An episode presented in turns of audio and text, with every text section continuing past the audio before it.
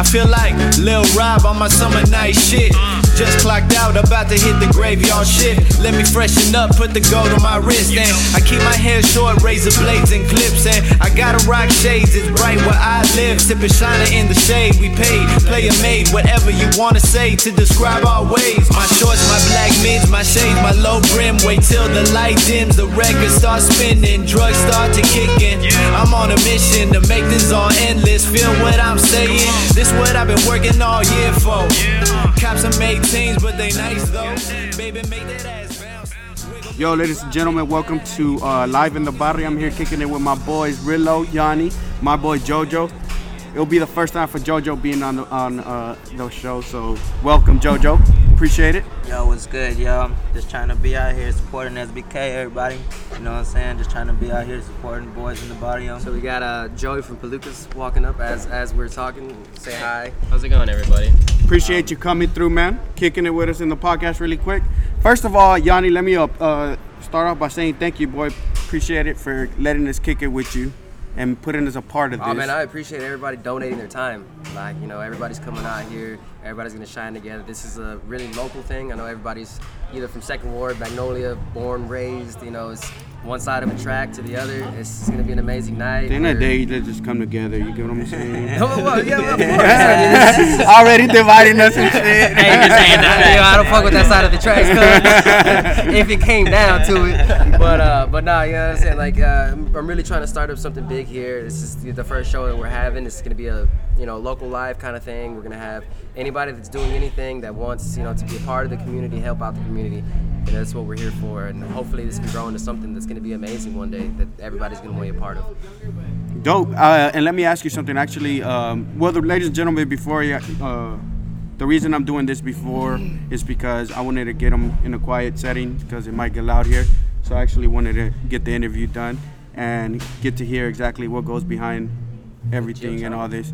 So first of all, Yanni, let me ask you, what inspired you to do this event? Like, when, how long had you been working on it? Was it a while or it just came out of nowhere? Uh, the idea came up to me sometime in December. Uh, was hurting my pockets were hurting for rent money, so uh, so I was like, hey man, why don't we just do a show, get everybody together, you know, come out, have some good time, and um, no, but all jokes aside, I, I figured it was time for me to do something and uh, reach out, get out of my comfort zone. I've been DJing almost 10 years now, and uh, all I've done is nothing but DJ shows, and you know, and it's all either you know, EDM music or hip hop music or basically I'm an open format DJ, but you know, needless to say, it was never any live instrumentation going on. Nothing, you know, nothing that I was uh, familiar with.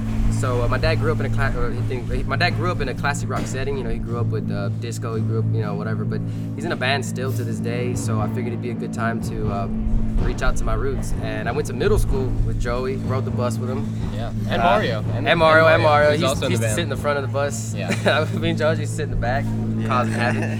But um, Nah. yeah, I, I ran into him at Eighth Wonder, and they were playing a show there, and it was good just to catch up with him. But I sat there and genuinely liked the music, so I was like, hey man, this would be fucking amazing if we could get everybody together, and you know what I mean, like get feedback, vibe together, do something cool, and you know just kind of experiment, do something you know crazy, something new, Yeah, you something know? different and dope.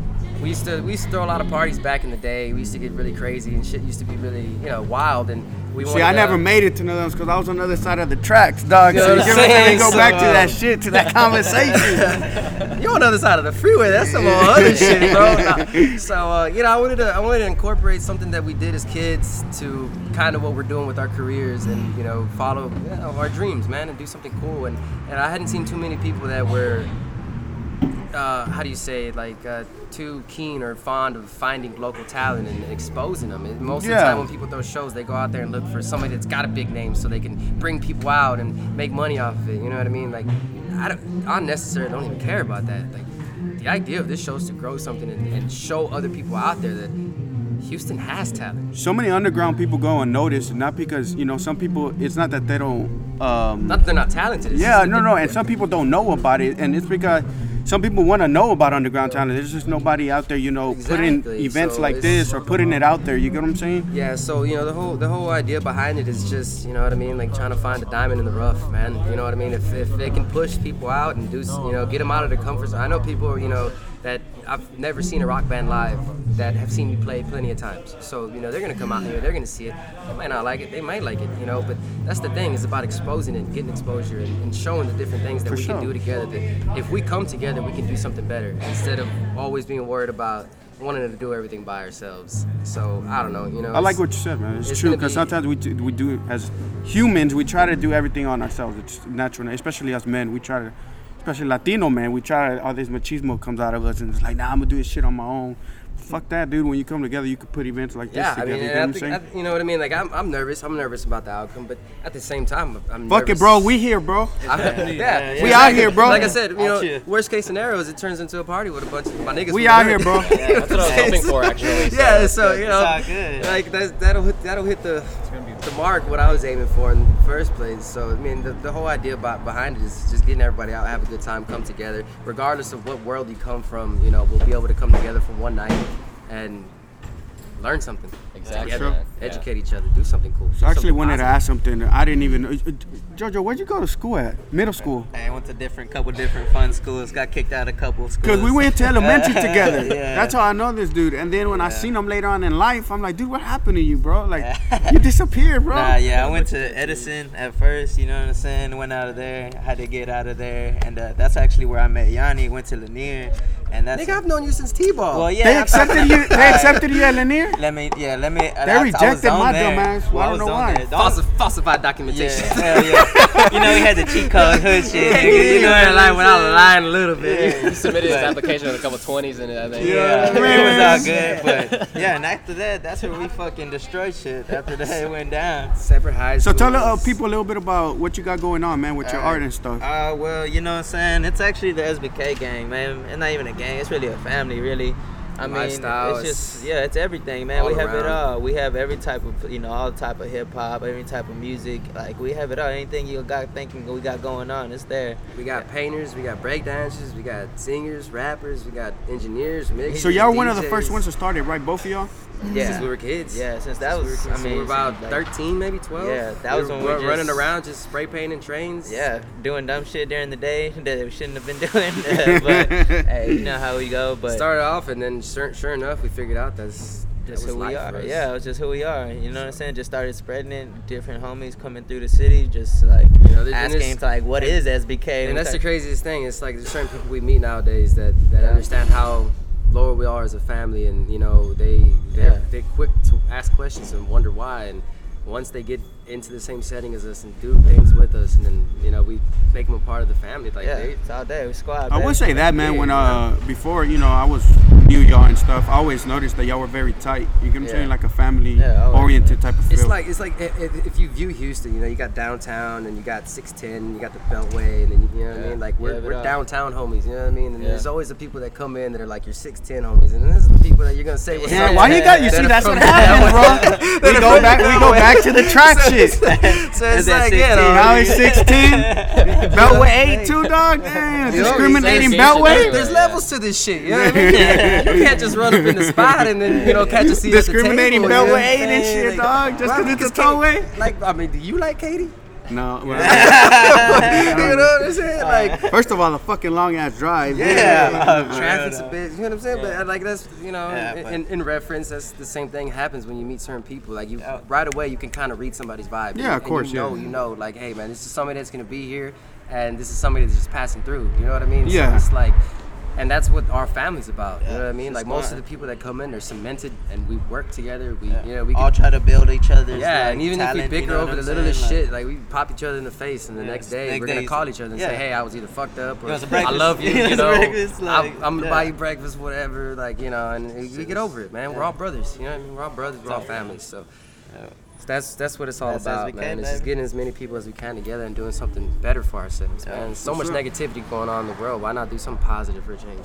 I'm excited about tonight, bro. Just so Yeah. you know. Yeah, yeah. So let me switch gears really quick. Rillo, what's up, bro? What's good, baby? First, I need to give you a shout out to that fresh cut you got going on, bro. Hey, By yours truly. My homie Bentley. I just got a Hey, dog, straight up, I, I fucking, I, I did some shit. I had it done, uh, cause I switch it up every now and then, do different techniques. Yesterday I did a di- little different technique from back in the day, from high school, dog.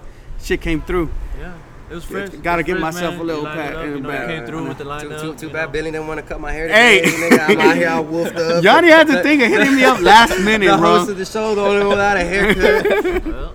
But now, uh, Rillo, thank you again for joining the podcast, man. You're what you and Yanni are actually one of the first ones to come on it and give us the opportunity to do an interview and stuff like that. So we really appreciate it. So it's actually a pleasure to actually be able to watch you perform today. I've never actually had the chance to watch you perform. To, today. You and a lot of actually people, excited. surprisingly, you and a lot of people. right. Well, it's 'cause A you don't invite, bro. my- It's my uh. No. it's, it's, it's No a lot invite, of, bro. It's, a lot of Man. industry that goes on. Yeah, you got you yeah, got these people that that want to make money off Yeah. of hungry Yeah. artists, man. That you know we were we were part of these shows. All right, my phone's ringing.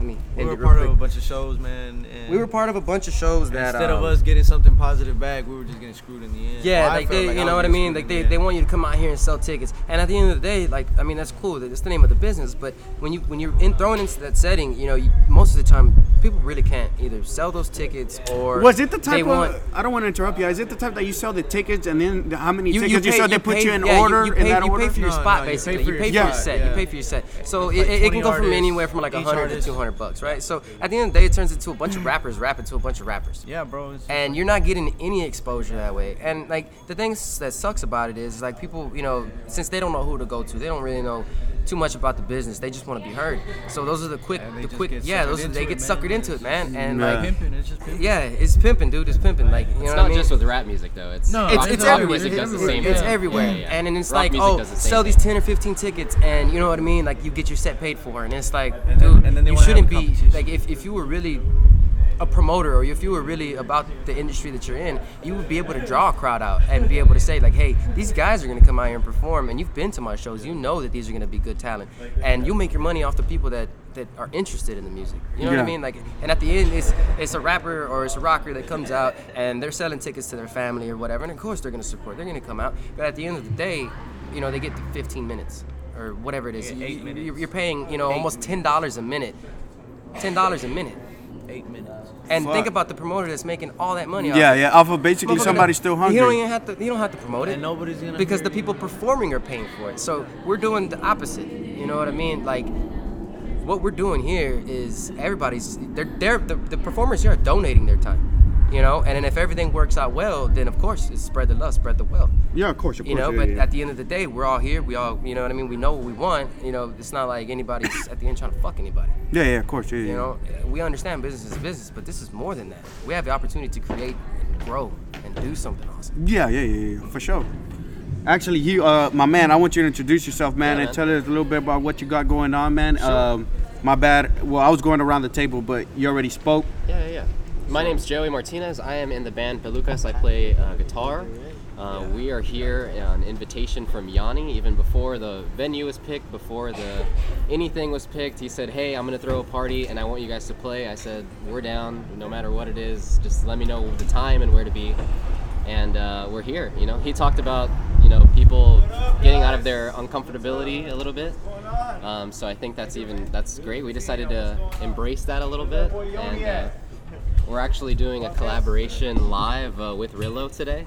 Hell That's gonna yeah, be interesting. He actually Yeah. yesterday when I was cutting his hair, he actually mentioned it, and I was like, "That's gonna be dope." I'm Yeah. excited to see No, that. Right man. after that show last night, I went to go cut my hair, man. Oh yeah, we're we're super excited too. I mean, before we knew that we were going to be the only rock band on the show, because before it was, hey, do you want to play a show? And we were like, yeah, of course. Not knowing who else was going to perform, what was going to be here, where it was going to be even. So, you know, Yanni said, cool, y'all play, whatever. Sent me the flyer, and I said, okay, are there any other bands playing? He said, no, y'all are the only ones. I said, all right, fuck it, let's let's just let's let's run with it. You know, Yeah, we're the only yeah. band. Fuck it, we're gonna do what we do best, which is fucking play our music, play on stage, rock out. You know, to put it in the lamest terms possible, rock out. But we're here to do what we do, and we hope that people like it. Yeah. So we decided to team up with Rillo and say, hey, you know, you're playing the show tonight too. Let's uh, let's- We're gonna let him sit yeah, down, ladies and gentlemen. I have him. Yeah, the poor go. man is suffering. I'm sorry, we don't got another chair, but I'm, I'm working on getting some. My knees were getting hit there. No, but we decided to, you know, team up with Rillo and do something to embrace the the differences that we've got here. You know, embrace both crowds that we have going on, the rap and DJ crowd and the rock crowd that we have going on as well. So we're gonna merge that and kind of try to, like Yanni was saying, bring everybody together. You know, people may not listen to rock music during the day; they may listen to rap music. But hey, we got you know a little bit of both. You know, Yeah, yeah, yeah, of course. Rillo's gonna have a band behind him, and it's a, in my opinion, super sick song that he's not released. man. You know, I don't think anyone's heard it yet. Um, besides the people last people. night that we kind of surprised, but even then, I, I'm cool. yeah, we're all really excited for it. That's It's my dope, first time Great. actually playing with the band, actually live, so it's pretty fucking badass. Yeah, yeah, yeah. I, I always said that I w- I've been waiting for a rock band to uh, ask me to join their band so I could quit rapping. So let me uh, ask y'all something. Uh, switch gears to y'all a little bit, really Sure. quick. Um, how many are y'all, first of all? Um, it's a four-piece, four-piece band. wanna get 'em? Yeah. yeah, go ahead, bring them. You guys want to come on the podcast, y'all? So introducing the band here, we got Mario, David, and uh, Quibbles. I'm Joey, and this is. Uh, So if y'all can Luca. introduce yourself and uh, tell me what instrument y'all play, that would be dope for people to know. Uh, or my- what what part of the band you are. Sorry. Yeah, my name is Mario. Uh, I play drums. And my name is David. I'm the lead vocalist. And my name's Quibbles and I play bass. Dope, man. So how did y'all come together? Um, well, uh, we actually started a metal band uh, about eight months ago, and then seven months ago we quit that metal band and started this band. Yeah. So- we all play different instruments apart from Mario. Yeah, well, and David sung as well, but or I guess you could call it singing, but it's screaming. Um, yeah, we we've known each other for a long time. Uh, these guys were actually in a metal band in high school. I was not in a metal band. I was that guy who would just talk shit in high school. Yeah. Um, so- You're the guy that would talk shit about Yeah. the dudes in high school? yeah, no, no, In we still band? friends. We were still friends. But um, no, yeah, just um, like I said, probably eight months ago, uh, they asked me, "Hey, do you want to play bass for this metal band that we're starting?" I said, "Sure, yeah, I'll play," you know. And uh, we'd go to practice and we'd play our one metal song that we had. And um, I picked, I brought my guitar one day and I started playing guitar, and they were like, "Hey, that sounds cool. Let's jam that stuff," you know.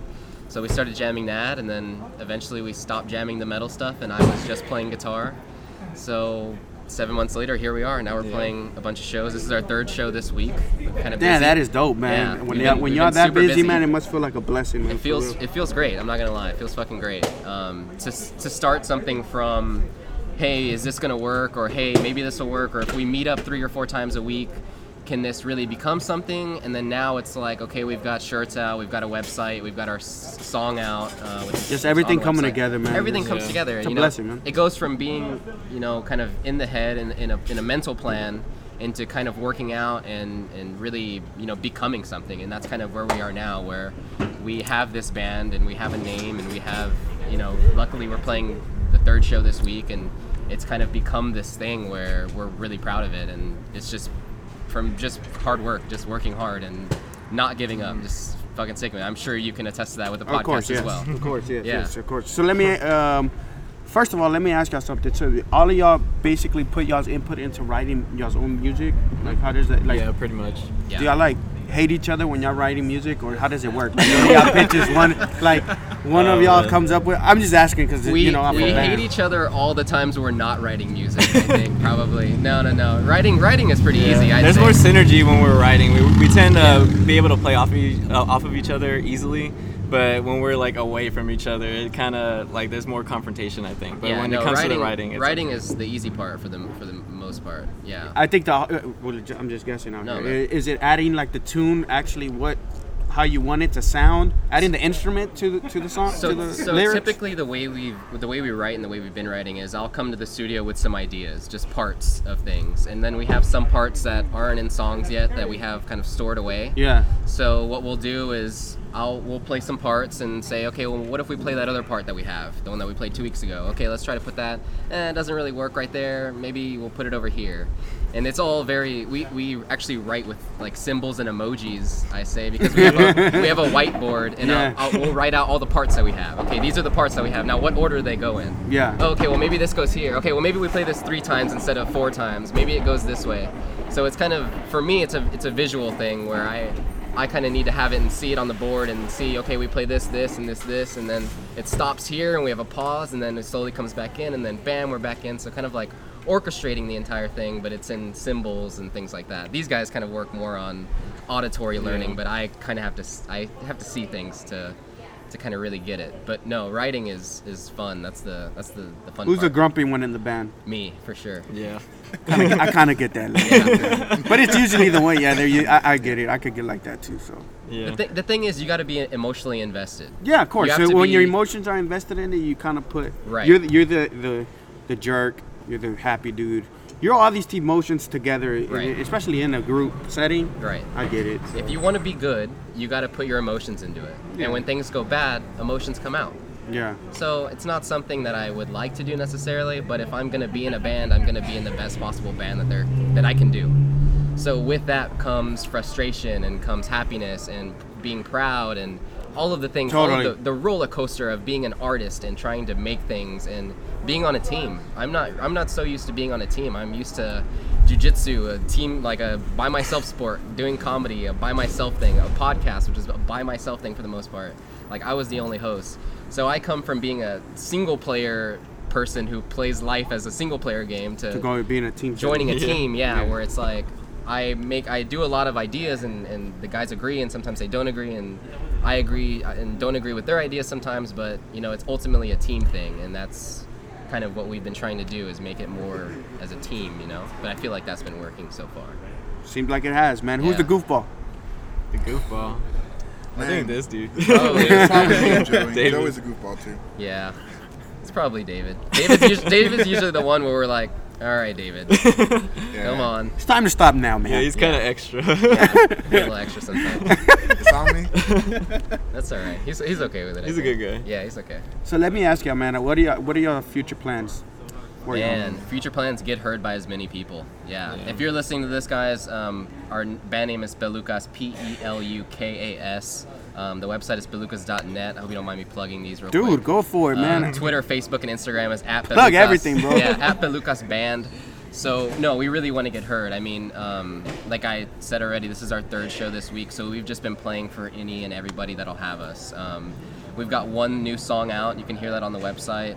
Um, and we want to get more songs recorded and just have you know more of a presence in, in Houston. We want people to know who we are, not just the people that we went to high school with or the people that are our friends, but we want to make more friends. That's you know we met you Bentley today, so it's even you know that's there's That's what that. I love about doing these type of things, man. Exactly. The people you meet, man. Yeah, the people I would- you meet. For example, I mean, I knew about y'all because I had heard about y'all like once before Yanni in this event. Okay. But I forgot where. I don't know if I seen y'all on social media or something. Might have It been. had it might have been, and y'all were playing somewhere. Okay. But then, um, of course, Yanni sent out the flyer. He's like, "Oh shit, you know that y'all were gonna be here." Yeah. And then, but actually, it's always cool to add the face to it. You Right. know what I'm saying? To who you see on social media, get to know them, get to kick it with them. Sometimes even have a beer with them. You know what I'm saying? So that's always good. Yeah, we are annoyingly active on social media. We're- We're always posting something. yeah, we are always posting. All of y'all have access to it, to all of y'all socials. Uh, a everybody has bit. access, but I'm probably the one that. so you're the annoying one. It's There's him, not y'all, bro. Yeah, yeah. Definitely creative control comes from. Oh Yeah, yeah. but we all have our own creative control within our own instruments. We all write our own parts directly. Yeah, I'm not writing anyone else's part. That's too much work. Yeah. I'll do the social media, but I'm not writing. I'm not writing your bass part, or I'm not writing the drum part, and I'm not writing lyrics. So Uh, one more question I got for you. Yeah. Um, where does the name Pelukas come from? the name Pelucas. So obviously, this is a Spanish word. Uh, it means wigs. Correct. Um, that's not why we named it. We don't. we're not too fond of wigs. Um, the the candy, the Pelucas candy. I the- thought so. I, was- I was like, I was, ho- I was Yeah. hoping it wasn't. Yeah. The push-up and it, tamarindo and it wasn't the peluca. No, no, no. Okay, no. cool. Yeah, we're And not all of y'all wearing know. Spanish? Uh, I know enough Spanish to order food. Un pequeño. White Yeah, dude. yeah. You said un pequeño. you got, you know enough, bro. Yeah. You'll get past. David knows enough Spanish to say I voted for Trump, and I know. Oh, you're that guy, bro. nah. I can ask for the restroom and hit on women inappropriately. Yeah, that's about it. No, it's funny. It's funny because our band name is in Spanish. We have a song name in Spanish. One of our songs is called "Crying" in Spanish, and we don't really speak Spanish too well. That's hilarious, dude. It is funny. No, people people have been a little upset with us because like your band name is Spanish. You guys have songs in Spanish, but they're like none of the lyrics are in Spanish. I'm Dave- fucking pissed yeah. now too. Yeah, kick, kick us off the podcast. All right, You know, enough, you know that's what, bro? enough. We're- we're- all this shit, scrap, bro. None of it. but nah, man, I want to thank y'all. I really appreciate y'all for coming through, For man. sure. Um, Thank us. I'll you. catch y'all. Actually, um, after y'all's performance, it'll be nice to actually, if y'all come by here and we kick it Yeah, and talk sure, about how y'all felt about Josh's performance and stuff like that. So Awesome. Yeah. Thank y'all. Appreciate y'all for coming through. No problem. Pleasure. Man. Good to meet you, brother. Thanks. Same here. Alrighty. All right. Thanks, man. Thanks. Ladies and gentlemen, welcome to another, uh, well, segment on four or three, yes, of this live podcast going on. We got Pelukas band right here. We got three of the members. Y'all introduce yourself again. But this time, I just want to make it clear. On the first part of this, they weren't feeling themselves. On this one, they're feeling themselves. They got a little bit of drinks, just like me. They did the thing up on the stage, you know, everybody enjoyed that shit. They did their thing, you know. So go ahead and introduce everybody. Yeah, man, we're all pumped after this show. Um, I'm David. I'm the vocalist. I put my heart and my soul into the lyrics so that I can convey that to everybody. My name is Mario Quinones. Uh, I'm the drummer for the band. Uh, I'm Quibbles. I play bass for the band, and right now we're short a member. We can't find him right now. It's Joey. He's uh, our guitar player. That boy is missing. Like he has gone missing. Let's find him. Try to probably, he's probably trying to put his pimp game Nah. on, man. I see a couple honeys out there, you know. Shout out to Joey. right now. Nah, he, he good. He alive He's happily not single. That's all right. Oh, shit. He's got a girl. He's happy. Oh, damn. So, uh, basically, man, what I wanted to ask y'all is, how did y'all enjoy y'all's performance? How was it? I enjoyed it a lot. Uh, you know, at first people were kind of hesitant. They were just like, okay, what's this band doing here at first? And then uh, surely, slowly but surely, people started showing up. And that's when we got Rillo on the show. You were like really into it, and it just completely changed the game a little bit because we had a rapper with us. I'm not gonna lie, I wasn't able to like see it completely. Yeah. I was there in the beginning part, but then I kind of have to, you know, attend the podcast, so I kind of can see it all. But uh, I heard y'all jamming in there. Everybody that was out here wasn't basically here. They were like, Yeah, yeah, yeah. So, um, congratulations to y'all, man. I'm very happy Thanks, for y'all, man. man. Like, Yeah. You know, keep y'all seeing, making y'all moves and stuff like that. So, it's an amazing feeling from, you know, from the outside looking in. Yeah, right there. Also, So- we enjoy uh, breaking, the, breaking the boundaries here. It was great. You know, we got up on stage and there is a rock band here, and not everybody may enjoy that as much. But when Rillo got on stage, you definitely saw a clash of two different genres that met perfectly in the middle and gave everyone a little bit of what they want, a little bit of heart, a little soul, a little beat. Dude, you remember so much right now, like when Linkin Park linked up with uh, Yeah, right. Jay Z. Yeah, pretty much, dude. Yeah, dude, like that's an amazing like click. You get what I'm saying? Nobody ever thought that shit would ever happen, right? Yeah. But to this day, like it's one of the best fucking collaborations that anybody can ever fucking say. So how did y'all ever, uh, how did y'all link up anyway? Anyways, man, y'all Uh, from high school, man. Like we've known each other for a while already. So we were all previously in a metal band before, um, but we kind of expanded from that and just decided different genres. And Joey, he's never played in a band before, like ever.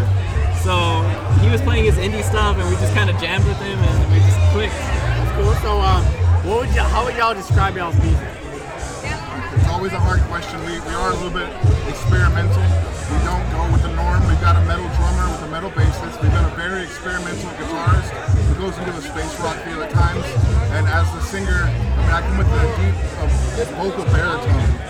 And that vocal baritone is a little bit different than what most people are hearing and what they're hearing on the radio or even on uh, local local sites. We feel like there's a lot of people on the radio where the vocals are like more high pitched. Definitely. Uh, what was it? Uh, Coheed and Cambria. Where Yeah, like yeah, that yeah, shit, yeah. that super high falsetto type. Man, stuff, I saw that dude, and I was like, and then once I heard him sing, I was like, no way, like this dude does not sound like that, but he sounds good as fuck though. I like that though. It's, it's a good little vibe. It's uh, Yeah. a band called like a lot of bands out there. I just say Coheed and Cambria because it's not good, but they do like a high pitch like. I don't want to say whiny, but it's, it's Yeah, very that's high. pretty much what it is. It's a little whiny though, They're right? sharp, they're high pitched, they attack. Yeah. He's just a big dude, and you wouldn't expect him to sing like Nah, that. right? You see him, he's like, oh. Yeah, yeah. Oh, shit. But props to him because he could sing that high, Yeah, no because not doubt, no many doubt. people can do that. No doubt about it, man. Yeah, but definitely a great show. We love the live. The amount of people here and their energy they brought to the stage for us to bring back, help pump up the show. And And that gave a really nice platform for Rillo to, Rillo to come up and just kill that set. Yeah. And we're definitely looking forward to collaborating more with them. You know what I love, dude? Like, people gonna hate me for. Look, let me say something. What's up? I get a lot of shit, and every we all probably get shit for drinking. What I love about drinking is it brings out a different side of you, dude. Right? I was here on this podcast earlier, and my man didn't really talk, bro.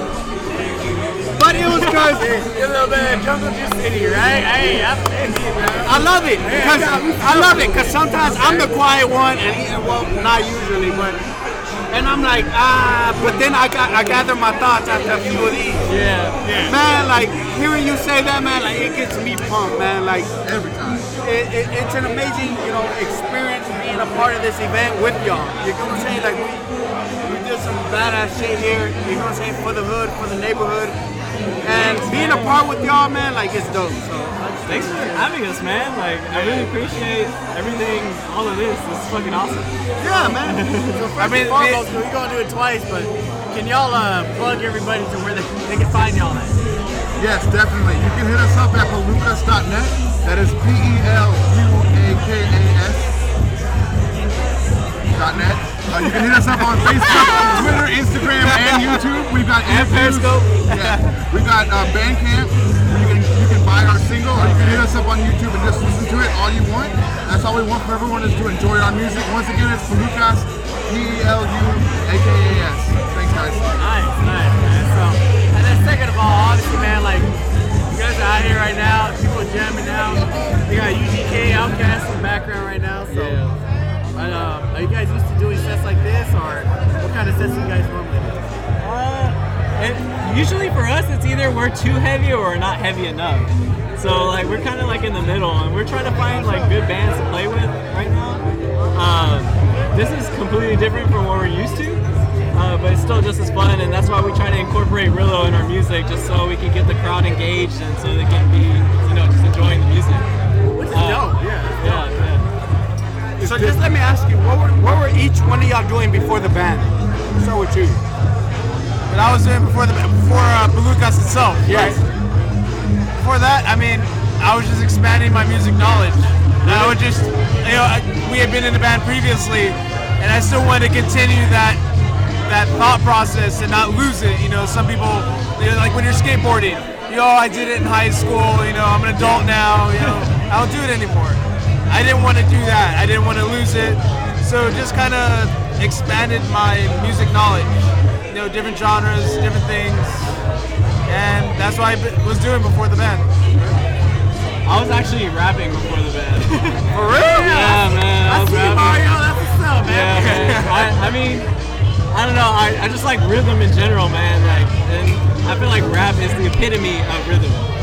And that's what I was doing before, actually. And I was just rapping on boom baps, a little bit of trap too. Uh, and then I just got back with these guys and we clicked, and I just started jamming again. And I wanted to incorporate that. And so this last song that we did with Rillo, I tried to incorporate that boom bap beat, and just so it was easier for him to like translate.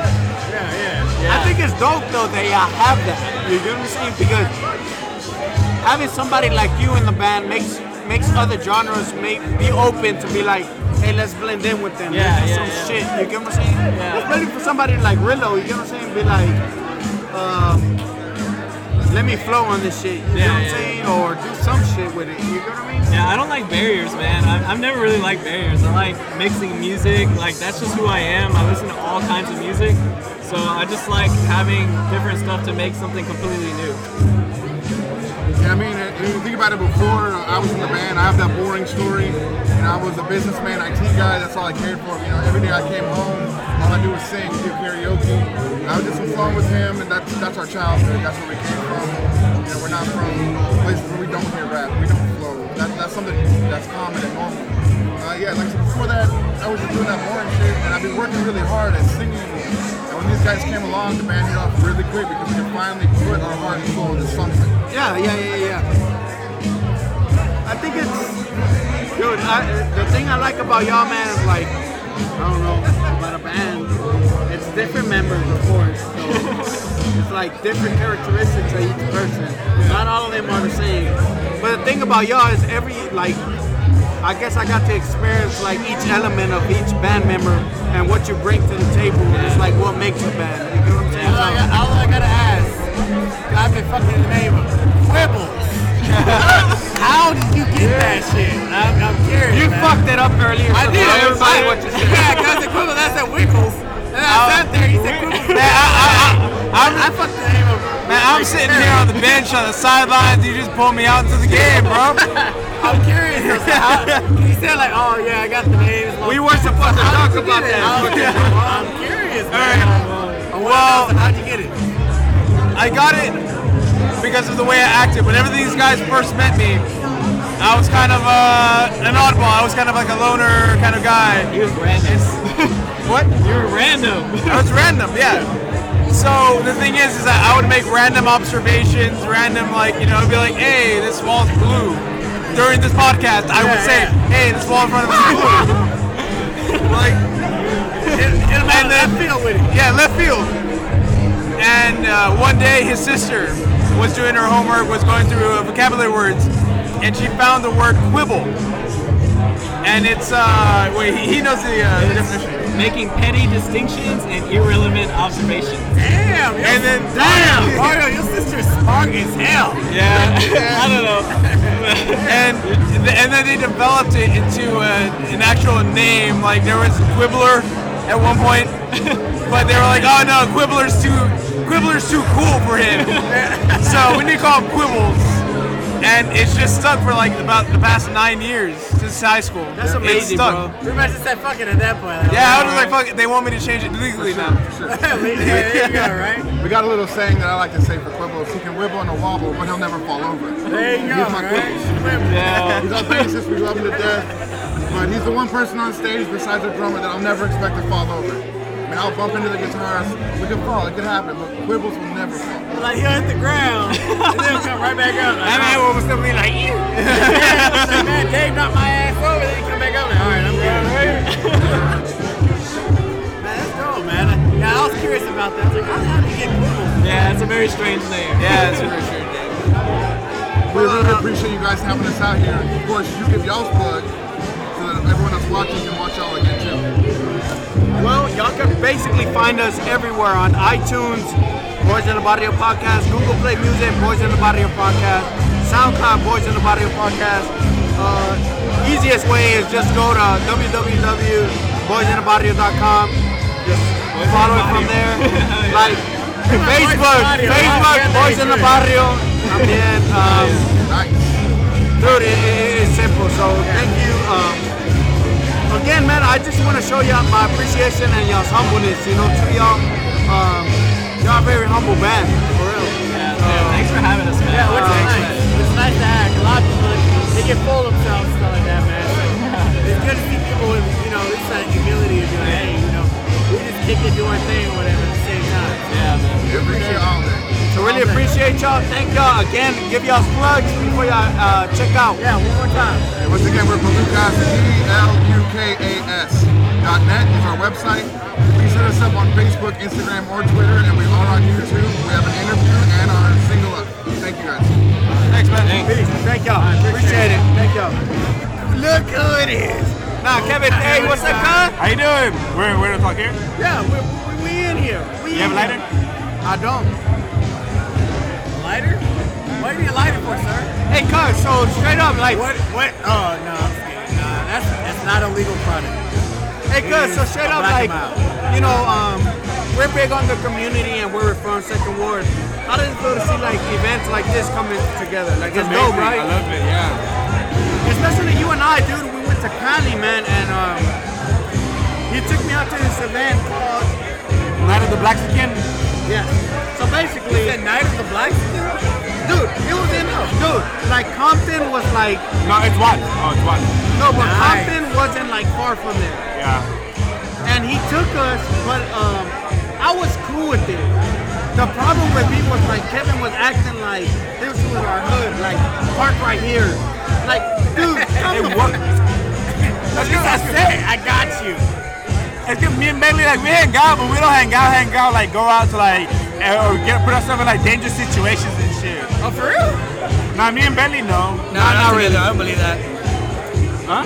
Not together, no. Yeah, yeah, yeah, yeah. No, we don't. So, so I, I don't know how he would act or how I would act. So it, it, it- basically, it, it was our first time, like, uh, actually, like, putting ourselves in those positions. Yeah. But it was dope because, like, the the whole event, dude, was like, it was basically a house party, dude. It was. In the hood. In the hood. Oh, that's tight. I'm talking, dude. There had to be at least like 700 people there the whole night. A couple hundred people, but that's Man, that's just straight banging though, man. You know what I mean? We got there late though, And they played nothing but soul, funk, oldies, all on vinyl. Ah, all on vinyl. Okay, not, not 700 people. I'm jealous. And, and then they played some like West Coast jams because we're in the West Coast, but uh, yeah. Yeah, yeah, no doubt, man. You got It was dope though, though, but, but the people, man, the people were like so nice and like, dude, I think Teresa dropped her beer like fucking two Where? times. Where? In California? California. Oh. We went to like a house party. And then? And then It was that- Teresa it dropped her beer like two times. And the guy was like, hey, do you need a refill? Gave her another beer. Just like that. She dropped Over the here. I would have been like, Damn you, fuck. Party foul. got you, yeah. Par- no, no, over here it would have been like party foul, party foul. She Oh, dropped a new one. And the guy's like, do you need another one? Yo no lo hubiera dado. Shout out to that dude, gentleman and a scholar. But no, man, it was like, like that, that, that, that, uh, Environment. that environment was an amazing feeling for me. Yeah.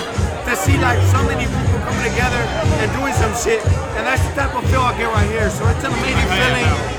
Um, I was actually waiting for you to come to ask you that question. So to me, it's like it's dope, dude. Like you know, all the second ward or whatever, Magnolia and other closer hoods Yeah, coming shout out, together. shout out to Yanni who put it together, right? Yeah, and shout out to Yanni for doing this shit. Yeah, no doubt. Everybody, ladies and gentlemen, welcome again to another part of this episode of Live in the Barrio with Yanni, his uh, rock party holding it down. We got a special guest. Uh, to me, it's special to introduce you. Thank you, Isaiah, for coming through and No kicking with us on the podcast. Um, first of all, I just gotta say, you know you're one of the best broadcasters with the voice in the game, right? Like you got one of the best voices in the game. Well, I do what I can on a small budget. Layaway plan. Feel that. I just wanted you to know that. Like I, I, I always said, if Thank I had you, you on the thank you. podcast, I would say this man has one of the best voices in the game to broadcast. Man, it's like like a, a documentary, like Isaiah Carey. In a world. yeah, yeah, yeah. man, so I want to thank you for coming through to our podcast, man. Uh, I think it's it, it's a very amazing feeling for me. Like even when I see you repost, you know what's going down right here in our neighborhood, which is you know Second Ward, you know, and uh, thank you for uh, reposting that and making you know make, making it known that this is actually happening out there. So. Oh, no problem. Uh, DJ Yanni is on the Isaiah Factor Uncensored, and he supports me, so I support him. And so I said, I have to spread the word and be here for him as well. You know, he's a good guy. Oh Great yeah, kid. Yeah, yeah, yeah. And um, that's what's amazing about it is, for example, you know, knowing that he works with you and you you were actually willing to support him. That's an amazing, you know. I think that's humbling. Oh, absolutely. So I how mean- was it when you first brought Yanni on uh, with you uh, on the uh, you know on the uh, Uncen- Isaiah Uncensored show? Well, I uh, first ran into him at King's Court. He was a DJ there, and I'm at, at King's Court, which is in EaDo, East downtown Houston. And I'm like, okay, that's some good music. They're playing some good CDs. And I thought someone's putting CD after CD in. You must have been like jamming. You must have been like. Yeah, yeah, exactly. What you heard? You're like, oh, he caught me on that. What, what was like the type of music you heard? You're like, okay, I'll. I mean, it was a good eclectic mix of music. Everything from R&B to hip hop to uh, pop music. And I said, you know, that's a good mix of music. And I'm like, that's cool. And I put it in the back of my mind. You know, I didn't have any use for him then because I was doing Isaiah Fact. It's strictly a news show. And so uh, one of my producers like, let's add a little music. Do you know a DJ? And I'm like, yeah, this kid who was DJing at uh, King's Court in downtown Houston. And I didn't know his name, so I called the owner of King's Court, who I knew, uh, Jalen Patel. And he said, oh, that's DJ Yanni, and I'll have him call you. And he called me immediately, and the rest is history. Man, that's in man. That's, dude, that's like so inspiring to me. me like, because you never know when somebody else can help you out wherever you're at. You Right, I mean? right. So that's that's amazing to me. So And one thing I know I saw uh, on time a while back, you had the debate going on, and then you had uh, Rillo on there as well, and he was Yes. able to do his part as well. So I see you're bringing on people. So is that something you, you found to be very important to do on your show to bring? Absolutely. When you have the opportunity to expose new talent or explore new talent or give them the opportunity to shine to the community, it's always a great opportunity. I'm like, I'm open to do that. And so Yanni introduced me to him and uh, he told me rap. Very, well, both of them are like very reserved people. They're not in your face like, oh, I want to do your show. you know? And I'm like, oh, you, and I'm in your face. You need to do my show. Give a little shock right there. Like, oh, yeah, okay, exactly. we got you. We and got then they were in it, and, and uh, Rillo did a great job. Great job. Oh yeah, amazing. We actually had him on the podcast before. Shout out to Reno. He's actually performing right now, so give him a shout out. Good Uh, podcast friend of ours, Rillo, man. So we're I, happy to see it. Isaiah, I actually wanted to ask you. Tell us a little bit bit from where you come from. Like a lot of people don't know, you know, like exactly where you're from and all that stuff. My hometown is Baton Rouge, Louisiana, four and a half hours from Houston.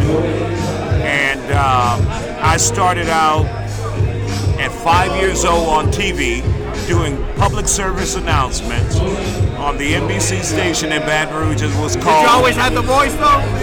Yeah, I've been drinking gin and juice all my life.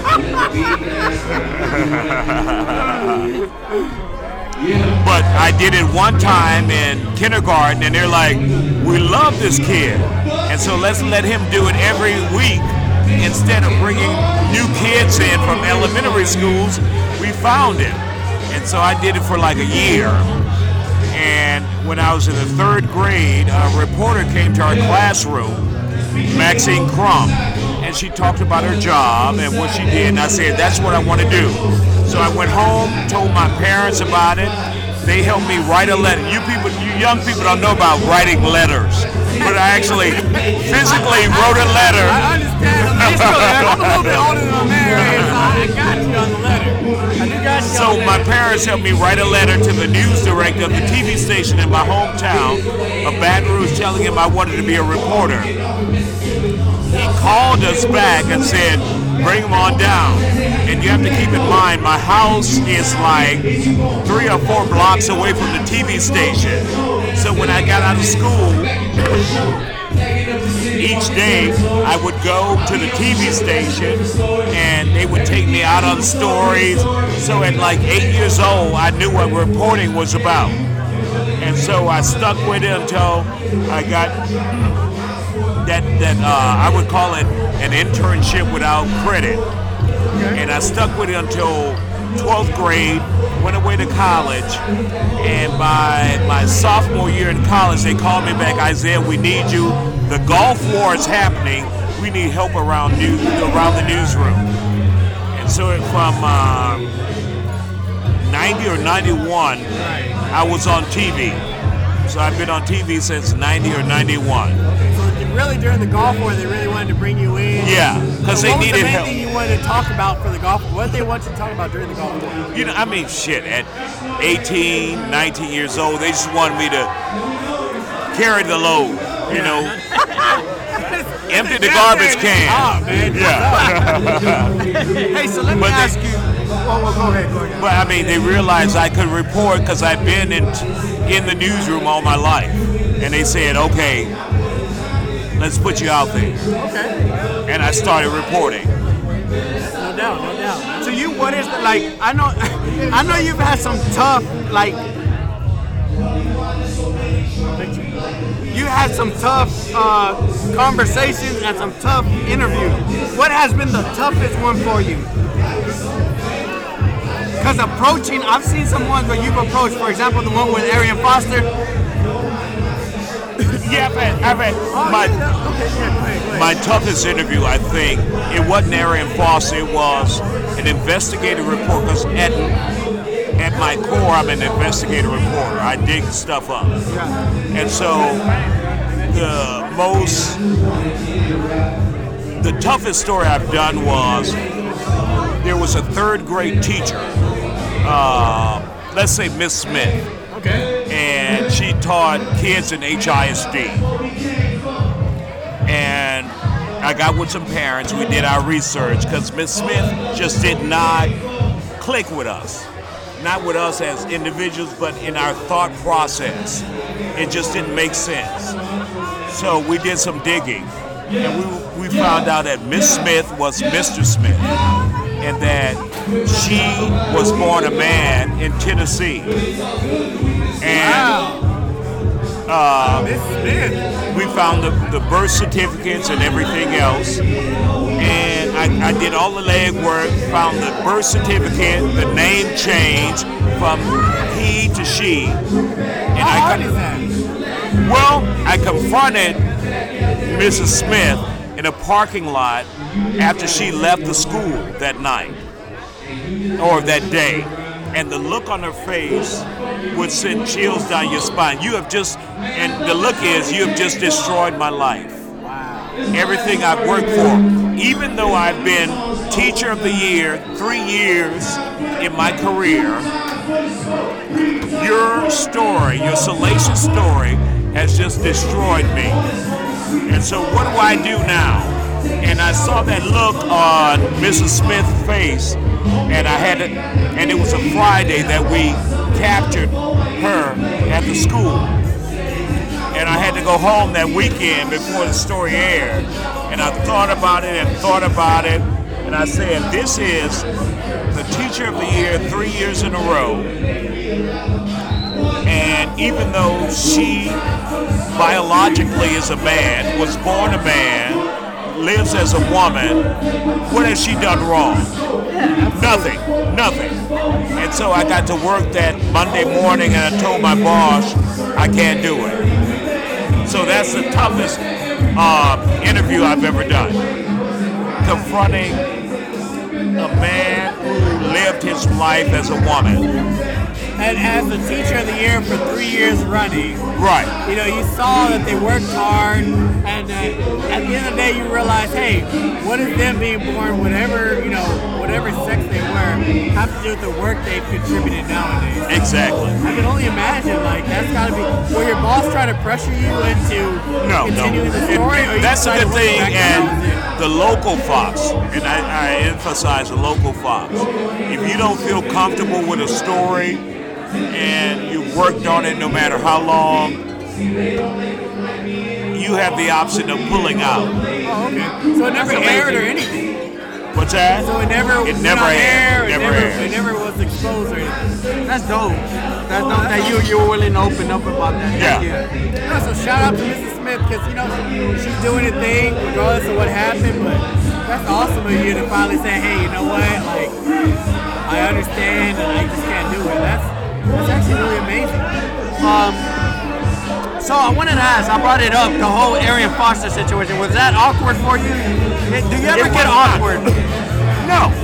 I mean, here's a news story. Here's a guy who portrayed himself as a perfect gentleman, who played piano, who uh, counseled his daughter, saying, This is the kind of man I want my daughter to be. And all of a sudden, information comes out saying that either he or his handlers wanted this woman that he got pregnant to have an abortion and or put their child on welfare, get a gold card in Texas. Yeah. You know? Yeah. Most stories I go into it without feelings, but I realize we're dealing with people's lives. But with Arian, it was like I'm a little bit better than everyone else, and I'm gonna show you how to live your life. But when it came down to it, and we all know we're all flawed. Yeah, you know? of course. Yeah, yeah, yeah, yeah. But when it came down to it, he was a lot of flawed, you know. And most reporters didn't take the initiative to say, let me look at this lawsuit filed against him, which made it public record, which made it a public issue. Let me look at this lawsuit and see where he lives and knock on his door. Nobody did that. And I said, well, let me do that. I saw you pull up in the driveway. Yeah. During the, during the daytime. But night. what a lot of people don't know is, I would have been sympathetic to his cause if it would have happened like it did on TV, where we pulled up. He like, dude, why you doing this to me?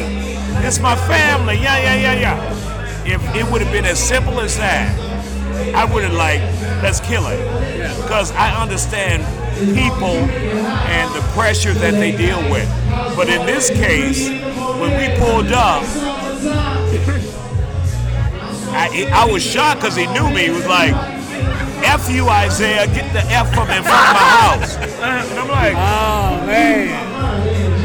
What?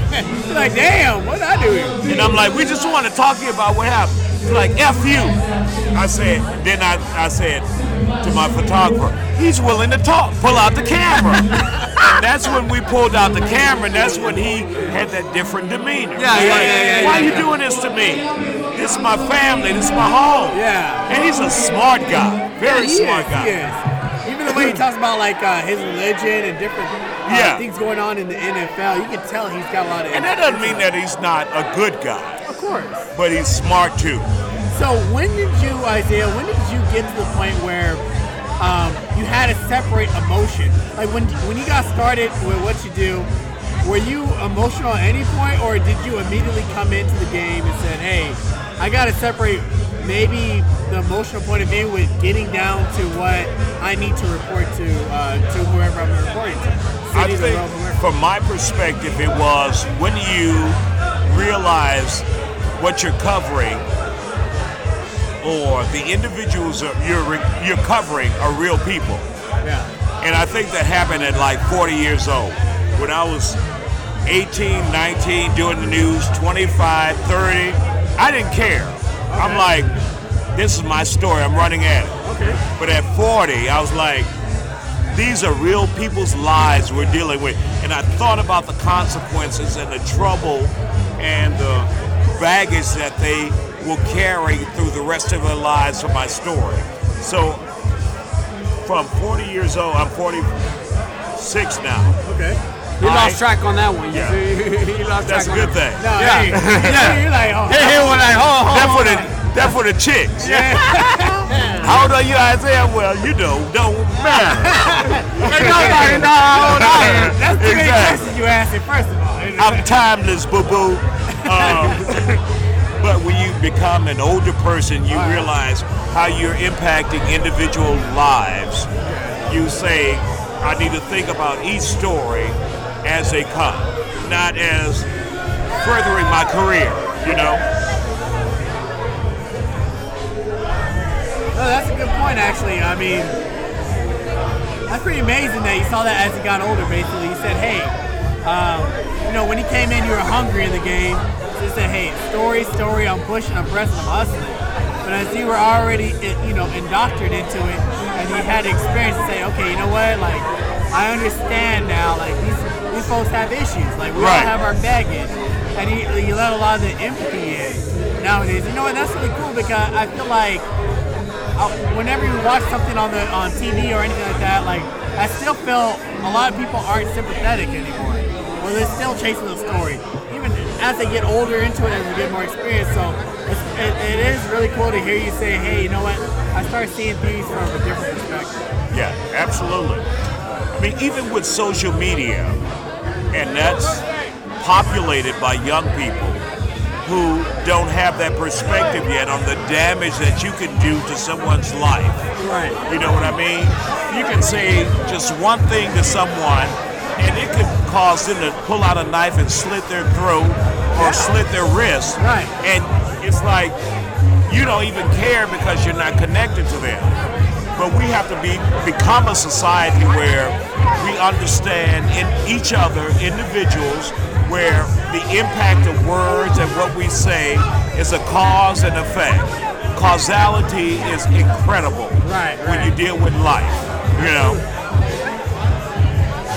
Absolutely, absolutely. Man, to me, well, one question I always I, I I always said if I wanted to ask you is, do you like what is the most amazing thing about your job? What do you enjoy about your job on a daily basis? Because I know we all wake up and every single day we're like, we hate this about our job. We don't want to wake up. But what what, makes Isaiah Carey love his job? here's the thing. This is all I've ever wanted to do since eight years old. There's nothing I hate about my job. When I walk into work, it's like the first day every day. You know, just imagine having a job that all you ever wanted to do and you're doing it. And every time I walk into work, I meet a different person. I get to help people who have no voice whatsoever. And I think that's the most important part of my job, giving individuals who don't have a voice in the community, not just a voice, but a bullhorn, because they get to say it on TV to thousands of people. Yeah. It's amazing. Um, Isaiah, I want to thank you. Really appreciate it for coming through with us and kicking it with us. Like, You're not gonna ask me what strip clubs I go to? no, no, wait, wait, no, wait. It ain't over yet. No, wait, wait, wait. No, wait. I never said I was done. got my eyes just I just no, wait. I never said I was done. I said I appreciate it because thank you because I'm about to go into some tough questions.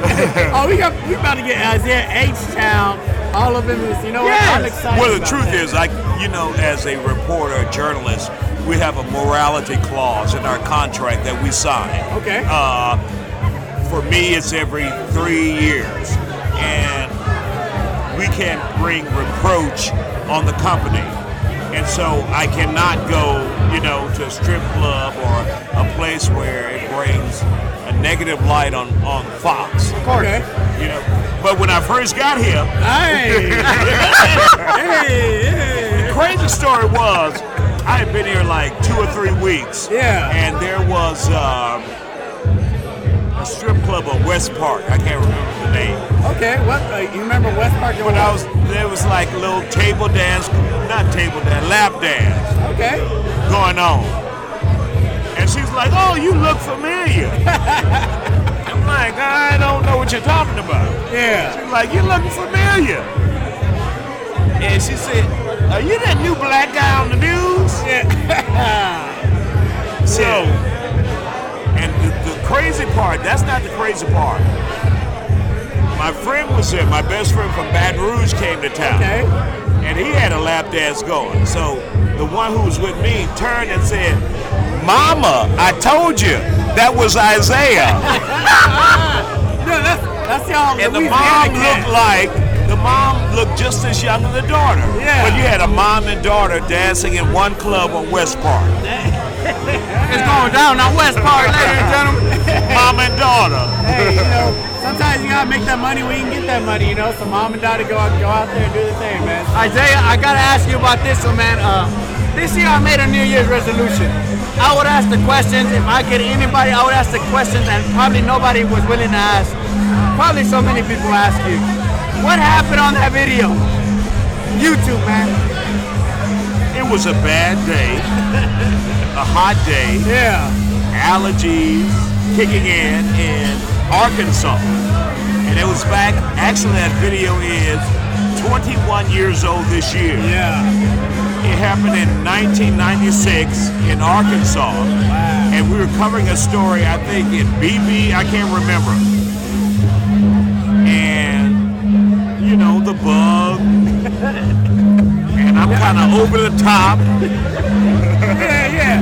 No, I, And the I rest is love that- history. I love that video, real talk. I love it. I think honestly, man, it's nothing to be even be embarrassed about because I think a lot of people are like, "Yo, that's some real, you know what, you know what? type stuff right there." It took me a long time to get there because I can't remember the year that it came out on YouTube. Yeah. Because Why did, how did 21 you get years old. posted though?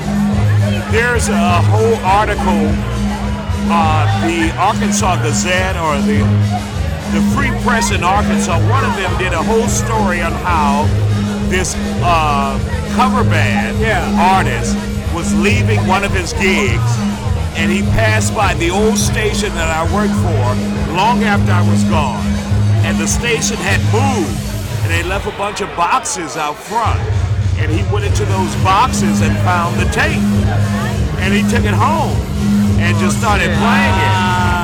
Fuck. Yeah. I, like I, I mean, I love that video, man. One of my favorite things, like flies all in my mouth. I'm like, ah, that's my dude. I think, you know what though? I think people loved it because, you know, when you, when you're on there, you're on the news. Everybody who gets on news, you, you know, you see the proper rim. They love to see that real. Yeah. Yeah, and I like, think that's we- what it was. yeah, I think people saw that real party. Yeah. They said, hey, real talk. A man out there doing his thing, but I mean, stuff Like I could kick it with Isaiah. yeah. Like right now, I can kick it with Isaiah. like, you yo, feel what I'm you know what I mean? I mean, you're out I can right overkick now. it. Yeah. I You be on the like- floor, I still be kicking it. There you go.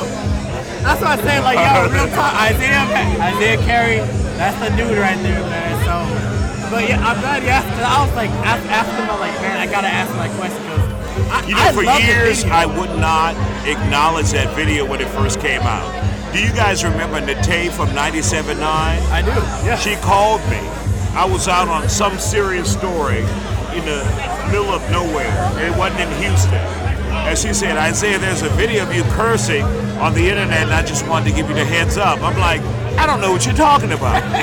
She's like, Isaiah, it's you. I'm like, hey, I I don't have that. a video of me cursing. Yeah. And it had to be at least 2010, something Okay. like that. And I'm like, you're mistaken. Sorry, but thank you for looking out for me today. and she's like, I'm gonna send it to you. Okay.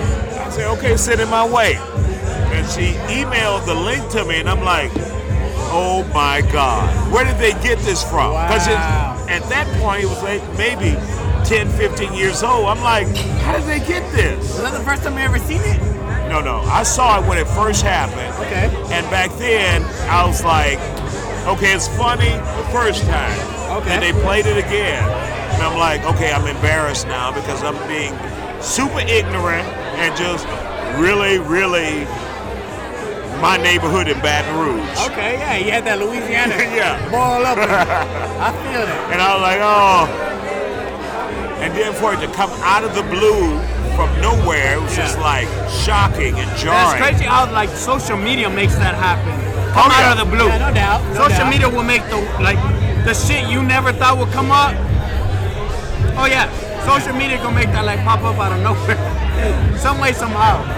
The only thing that made me accept it was the first year it came out, Tosh.0 reached out to me Oh, okay, at Comedy yeah, yeah. Central, and I'm like, nah, I'm not interested.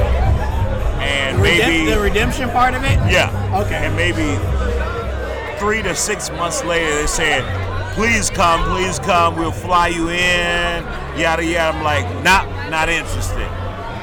And then the third time, they were like, please come in, we'll give you this amount. I'm like, okay, what flight I need to be on? that boy Isaiah Carey. Like, hold up. Hustler. Okay, I got y'all on this. Hustler, Damn, that's what's up, man. But you know what? That's cool though because a lot of people, I guess, like you said, they may take themselves too serious. So they see that they're like, oh man, that gonna kill me. But I, like I said, when I saw that, I loved it. Right. You know, like I told you, I was like, man, that's real talk. Because you always see, like you said, proper and, and prim. Uh, uh, everybody on the news is saying, hey, you know what? Robotic. It's image. robotic. Like you said, it's robotic. It's, it's not really too much as you feel like maybe that back end personality that you know people have. So it was great to see someone come out there and even though that happened, yeah, it was funny, but it was only funny because like the real part of you in that sense came Right. out. You know, so I think we all enjoyed it uh, very much. But I think anyone will attest to the fact that it takes a while to get there and to accept your flaws and the mistakes that you've made in life, whether it's a mistake that people see or that you acknowledge. But it takes a while to get there, you know? Yeah, so would you say that was that your biggest quote unquote mistake that you ever made on air or do you feel like you haven't don't have to say whether you did or not, but or, uh, And, that- and the thing is, it didn't actually occur on there. It was a blooper. It was an outtake. Ah, okay, it never okay. got on air. But people, you know, people built their own stories, and you know, I understand. It's a good story to say he did this and he got fired from Arkansas. I never was fired from Arkansas. I went from Arkansas and went to the Fox in Memphis, and then I started working for BET, and then I went to the Fox in Houston. How long But you worked for BET for? I started at BET when I was in Louisiana for like maybe five years. Wow! I was their Southern correspondent. Okay. So what did they mainly have you working on during BET time? Anything that was explosive, controversial, and that involved African Americans, black people. Were you mainly following different uh, kind of celebrities, or was it like No, it was politicians, or it was just a wide range? I like everyday stories, people stories, you know, stuff that may happen to you. You know, you go home and you find a, a, a you find a cross on your your door or a cross burning in your yard. That's the kind of stuff I did for BET. That's scary right there, man. When you said cross story, or uh, sorry, cross burning, I okay, that's that freaked me out a little bit, but um, that's pretty amazing. It sounded like you just had a, a wide array, you know, a wide uh, range of uh, different, you know, parts of your job that you're doing now, but that kind of built you up to where you are right now. So let me ask you one more question too. So how can anybody who's young and up and coming get to a position where you're at, where you're able to do the, no- the news, you're, you're well recognized. Now you have your own show with, you know, your Isaiah show uncensored. Where, how, if I was coming up in the game, what's some of the advice you would tell me uh, how to get to your position? Go above and beyond. That's what I've always done in my life. Take a chance. Okay. You know, nine times out of ten, if you write a, a news director a letter and you tell them you want to intern in a newsroom at eight years old, it's never going to happen. But at least ask him to visit. You know, let me see what the newsroom is like. Here's what I'm interested in. So go above and beyond. Take chances. You know, I've been on TV since five years old, and it's all because I've taken chances. I said, this is what I want to do, this is who I will be. And I had a focused goal. And have that focused goal. If you have a dream, follow it. If you have a goal, but if reality sets in and you're not good at what you do, you know you have to adjust. And I know that's hard for some people. If you're horrible at singing, but you want to be a singer, you have to accept reality. If you want to act and you can't get through Shakespeare, then you have to say, this this is not for me. Yeah. You know, and adjust your dream. But I would say pursue it until you you realize and you have to be honest with yourself. I can't do this. You know what I mean? No, that's good, man. That's it's, it's good for people to hear too, because especially nowadays, everybody's trying to aspire to what they want to do. So, you know, thank you for dropping that knowledge. Definitely. Oh, no problem. Absolutely. Um, actually, I, uh, I had a few. I had to like step out. I, no, could, no, I, could, I, I, I, I, could, I couldn't do it no more. Is that a blot on your ear? My God in heaven. We're praying. We're praying. He couldn't hold it no more, Isaiah. he had been holding it as long as I had. Hey, so I wanted to ask you, you have been able to like meet, you know, all sorts of people and the rappers from Houston. Who's the biggest, who's the, your favorite one you met? I don't want to say favorite, but, or the top one that you were like, damn, I just got to meet him. There's when I first got here, I didn't know about many of the Houston. Rap Oh, really? artists. I knew about no one. Uh, the only group, that, the only group that I knew about was the Geto Boys. Of course, You yeah, know, that's the one You know, they yeah. were nationally known, and I and I knew about Lil Flip because I got here in 2001. But I, I didn't know about Slim Thug. I didn't know about Bun B. I knew their music, but I didn't know of them. Yeah, yeah, I yeah. I didn't know who made the song. I didn't know Chamillionaire. I didn't know uh, Mike Jones. I didn't know Paul Wall. You know, I just knew of their music. I didn't know who made it. Yeah. I just knew it. And so after being here,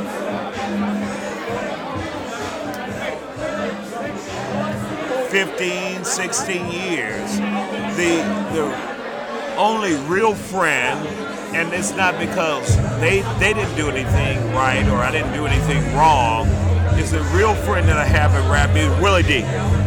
He'll call me like, so Isaiah, what's up? You know, early in the morning or late in the night. What's going on? You know what I mean? Yeah.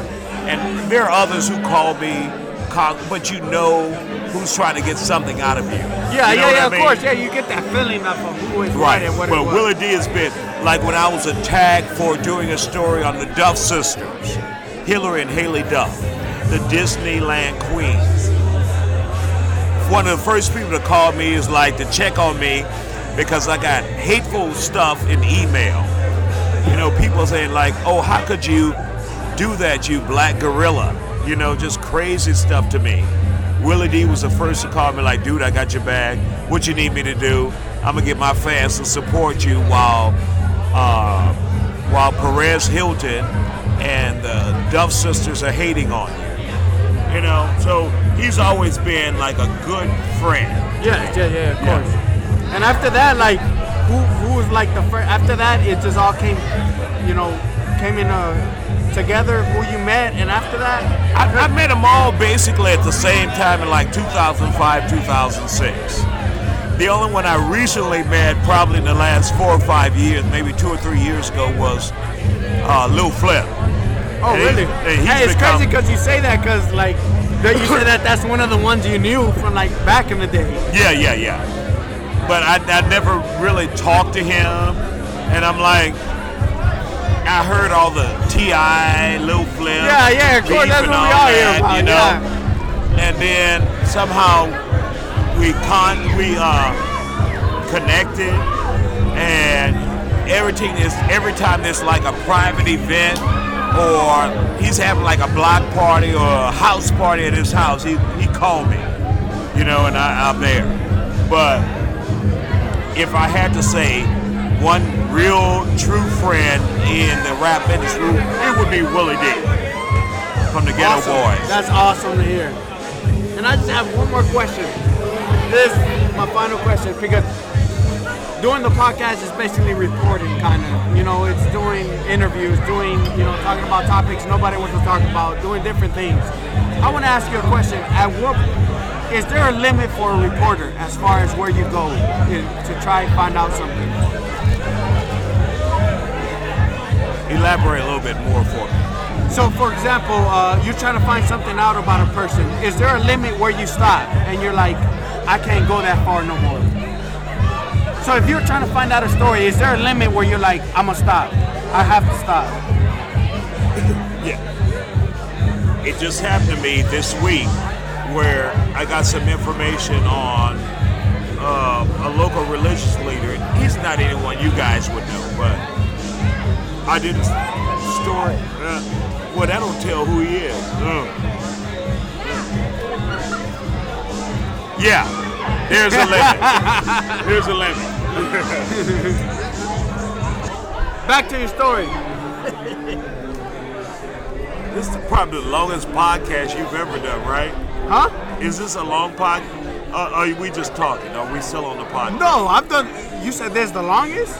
Yeah. No, We- we've four hours. We've done much longer before. This definitely ain't gonna be no four hours. I think you're like, The oh, hell bar's nah. closing in an hour. triple hell no, that ain't gonna happen. No, but uh, yeah. Back to the last question I had was uh, asking about um, is there a limit where you stop? There is a limit. There's a limit. If I don't feel comfortable as a reporter revealing something or disclosing it to the public, remember, the information I have goes out to the world, to the public, or to Houston. But in this day and age, to the world, because I put it on, you know, once you do the story, you put it on social media and it goes to the world. We're no longer just local reporters, but there is a limit that I say, okay, I'm not going to put that out. It happened to me just this week, and I said, I'm not going to put that out. I'm not going to do it. Isaiah, I want to thank you for coming through. Thank you for. Absolutely, I really want to appreciate it keeping it real with us, keeping it 100% to the fullest, and kicking with us. You kept it like There's no other way to put it, but you kept it 100. So who pays me my money and who signs my voucher for parking? All right, so look, you don't talk to this man right here because I'm broke as hell. All right, I'm, I'm broke as hell. Do you take credit Nobody's cards? local anymore. Do you take, do you take credit cards? look at it. I got swipe. I got swipe. I got You square. I got square. You got, square. You got, got, you got the square. Like, oh, hold on, I got you right here. So. No, but Isaiah, thank you for really uh, coming through, and thank you for giving us that knowledge, and everybody else who listens to this.